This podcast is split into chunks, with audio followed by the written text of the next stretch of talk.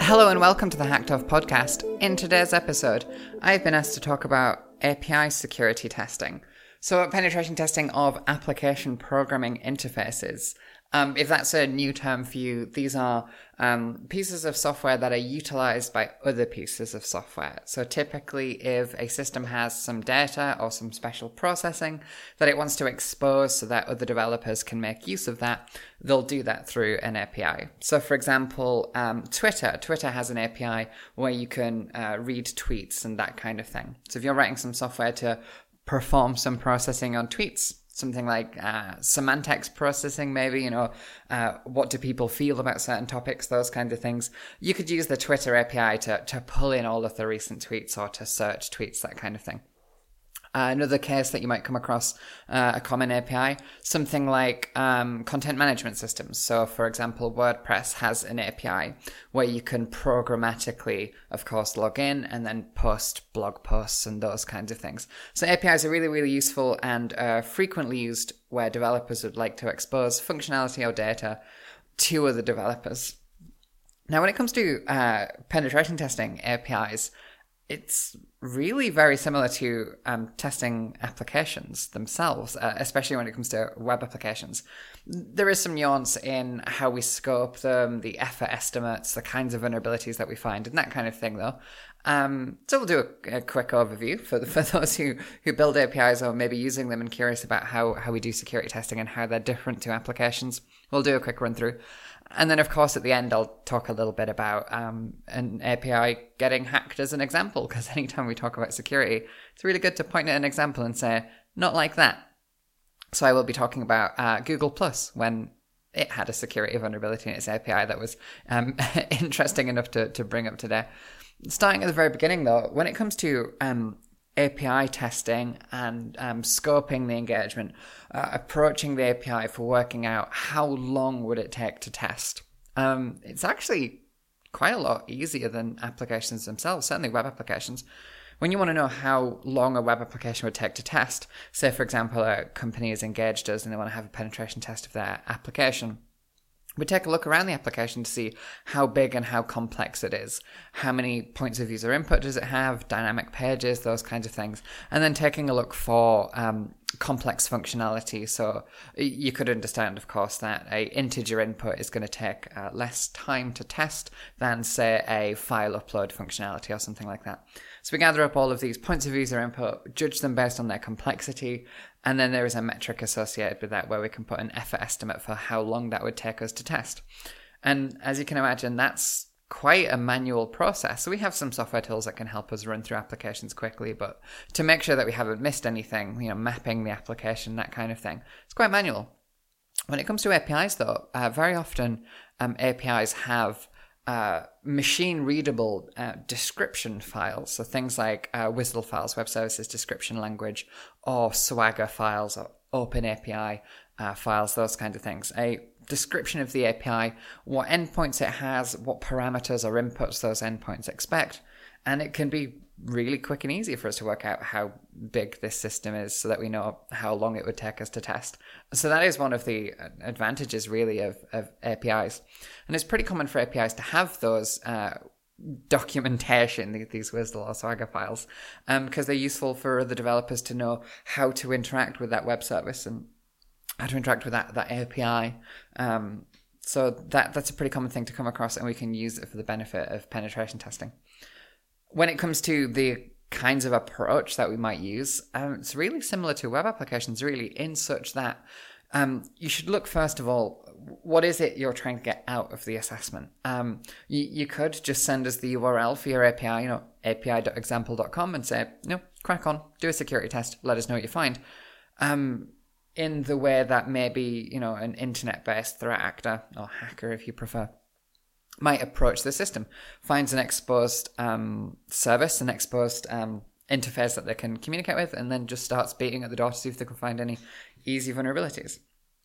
But of course, if you are looking to find as many vulnerabilities as you can in the fastest time that you can, because of course being time efficient with consultancy services reduces the price, then that isn't necessarily the best approach. This is where we bring up this idea of, you know, like black box versus white box, to use those uh, terms to describe types of testing, where the more information you can give to the assessor, the more information you give to the, the pen tester, the, the better. Not only telling them where is the A P I, like what it says, what's its address, but what endpoints exist, what parameters exist, maybe giving sample requests, um, that kind of thing. It's going to make testing a lot more efficient, and it's a lot more likely, given that level of information about the A P I and the, the depth of understanding, that we're going to find deeper vulnerabilities. We're going to find more interesting vulnerabilities, and ultimately going to get more assurance out of that assessment. So just like how we could talk about, you know, approaching web applications from uh, zero knowledge approach right up to, you know, working with the developers and, and really getting that granular understanding, same applies to A P Is. Um, so what kind of vulnerabilities do we look for then? Well, whenever I talk about web applications, I always bring up the OWASP top ten.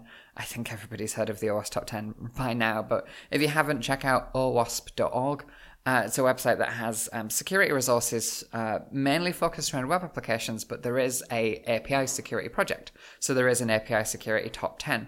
It's released in twenty nineteen, I believe, and it has, as you can imagine, many of the same vulnerabilities that um, applications do, certainly web applications. There is some differences, so I'll give some, some similarities and then some contrasts. Um, I, I guess the, the biggest uh, similarity to jump to is, of course, A P Is can be vulnerable to injection vulnerabilities, be it S Q L injection, NoSQL injection, um, operating system command injection, that kind of thing. Those can exist too, and within the OWASP top ten, injection is the number one vulnerability. It is A one. Within the A P I security, it's actually surprisingly uh, number eight.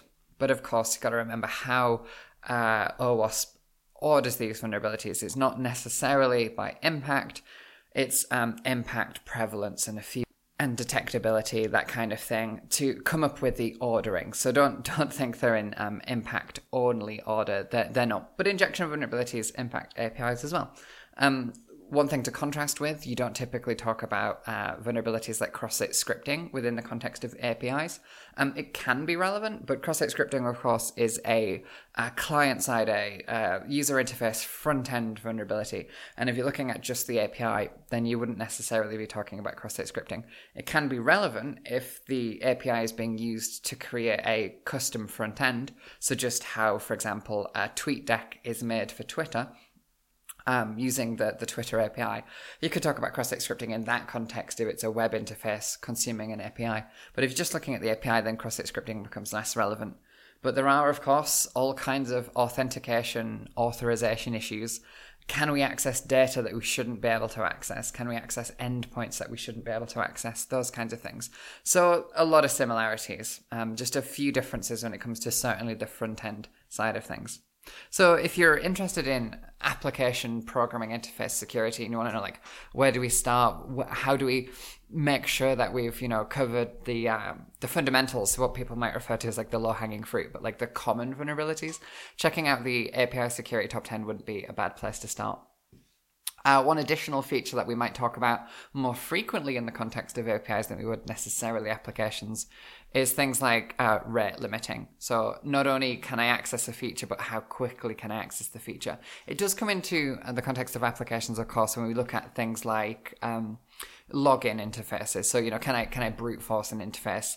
You might look at rate limiting in some way, or account lockout, something like that. But um, with um, A P Is, there could just be functions that Uh, utilize a lot of resources, need a lot of memory, need a lot of C P U time, those kinds of things. And that, if a threat actor is able to just constantly hit that endpoint, might lead to something like a denial of service vulnerability. Um, very often when talking to penetration testers, we, we don't talk about denial of service vulnerabilities a lot, because I think people, when they think of denial of service vulnerabilities, pretty much always just talk about DDoS, distributed denial of service vulnerabilities, where you have, you know, like a botnet or a huge collection of machines that are just sending lots and lots of traffic to a system to take the system down. But there's other kinds of denial of service conditions. For example, rate limiting. Hit an A P I interface too quickly, and uh, it, it might take that feature down, or that A P I endpoint uh, down, or even the whole system, depending on how it's architected. So that's uh, something that might become Uh, more of a talking point when it comes to A P I security. So um, whenever we do these uh, these looks at a service line or, or a type of security testing, we always like to to give an example as well. So my um, example of an A P I security issue was in Google Plus. So hopefully everybody remembers Google Plus. That was Google's social network. They found a API bug that could have exposed private profile data for users. Uh, it could have been for, you know, five hundred thousand users. So there's quite a significant uh, amount of information there. The A P I allowed access to information such as name, occupation, email address, gender, those kinds of things. So some potentially quite personal information there, or uh, information that, if gathered en masse, could have a good impact for a threat actor.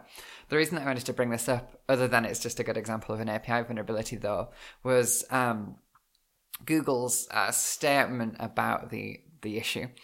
So Google said, "We believe it occurred after launch as a result of the A P I's interaction with the subsequent Google Plus code change. No evidence that any developer was aware of this bug was found. No evidence that they were abusing the A P I. We found no evidence that any profile data was misused." So yes, there was a bug. Yes, it could allow somebody to access all of this potentially, you know, like private information, but they had no evidence that it had been uh, misused. However, uh, Google also said that they couldn't determine which users were impacted by this bug because the A P I was designed to keep logs for only two weeks. So that's another thing to consider. Just like with the uh, web application OWASP Top ten, the A ten vulnerability is insufficient logging and monitoring. It is for the A P I Security Top ten as well. A P I ten is insufficient logging and monitoring. So yes, there's, you know, security vulnerabilities you could talk about, talk about injection vulnerabilities, talk about um, object-level access, be it broken object-level authorization, or be it something like insecure direct object reference. But of course, um, you need logging and monitoring as well. You need to know who's accessing what and when so that you can do good auditing. And that's it. That's my overview of application programming interface security testing. Um, thanks for listening to this episode, and I will see you in the next podcast.